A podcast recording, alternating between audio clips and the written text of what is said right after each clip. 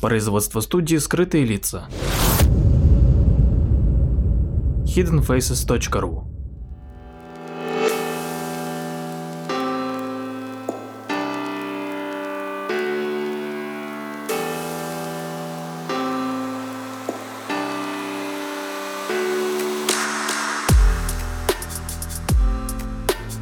Здравствуйте, с вами Владимир Марковский и очередной выпуск передачи «Прожектор восприятия». Недавно слушал радио в машине, и там вскользь вспоминалось э, большой шлем, турнир большого шлема, и я думаю, что все любители тенниса наверняка знакомы с этим термином, но наверняка не все, собственно, как и я, знают, что он обозначает, и наверняка лишь немногие слышали об истории его происхождения.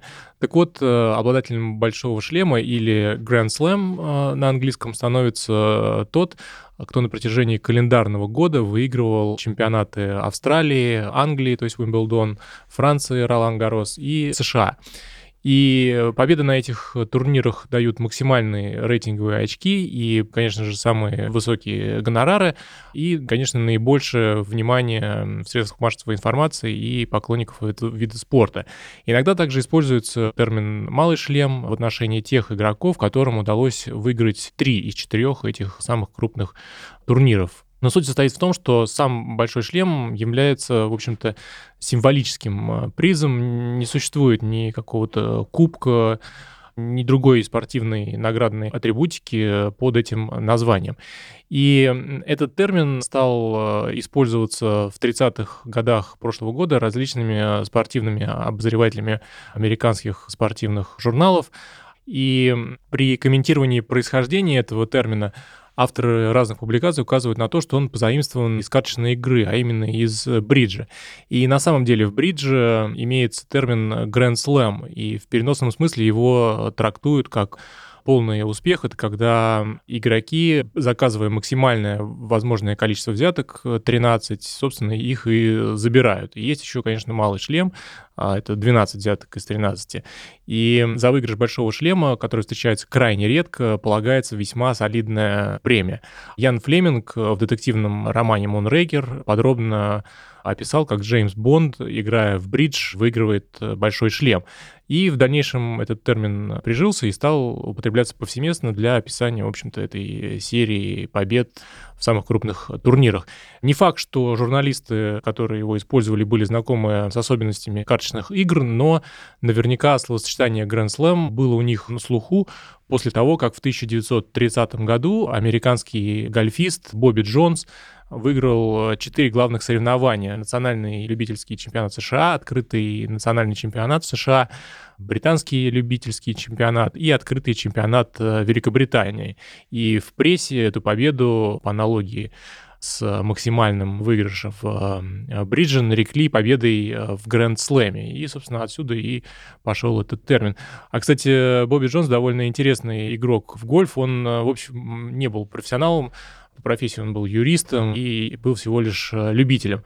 Но он был самым э, успешным игроком-любителем э, в истории соревнований на национальном и международном уровнях. И во время своего пика с 23 по 30 год прошлого столетия он доминировал в соревнованиях высшего уровня и очень успешно соревновался даже с профессиональными игроками в гольф. А в 1933 году он э, основал и помогал в создании национального гольф-клуба «Аугуста» и стал одним из основателей Masters Tournament, который ежегодно проводится клубом с 1934 года. И этот турнир стал одним из четырех главных чемпионатов по гольфу, за победу в которых, собственно, тоже говорят, что игрок взял большой шлем. И этот термин, а именно большой шлем, встречается кроме спорта и во многих э, других сферах. Например, в африканской охоте когда охотник э, добывает хотя бы по одному экземпляру из э, всех видов большой пятерки, а именно добывает слона, носорога, буйвола, льва и леопарда.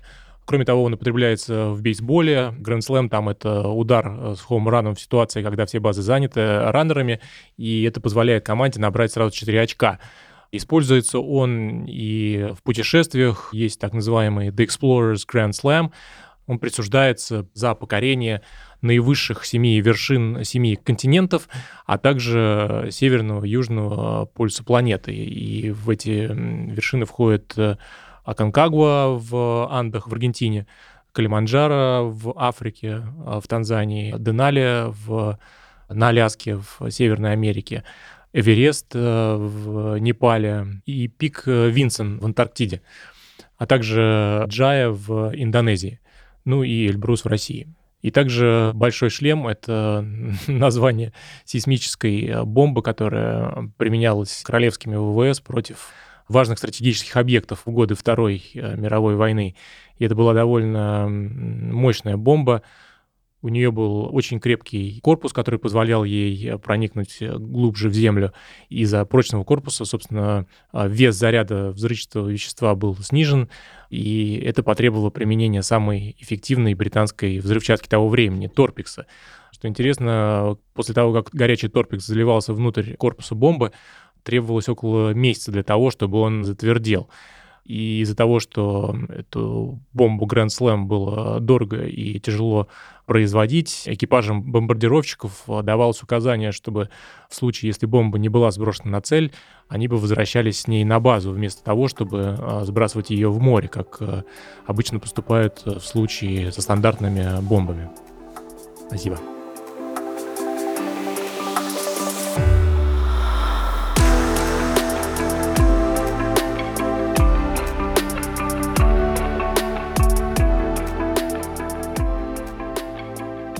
Ищите нас в социальных сетях и приложениях «Скрытые лица». Слушайте бесплатно на нашем сайте hiddenfaces.ru, а также в приложениях Яндекс Музыка, подкасты от Apple и ВКонтакте.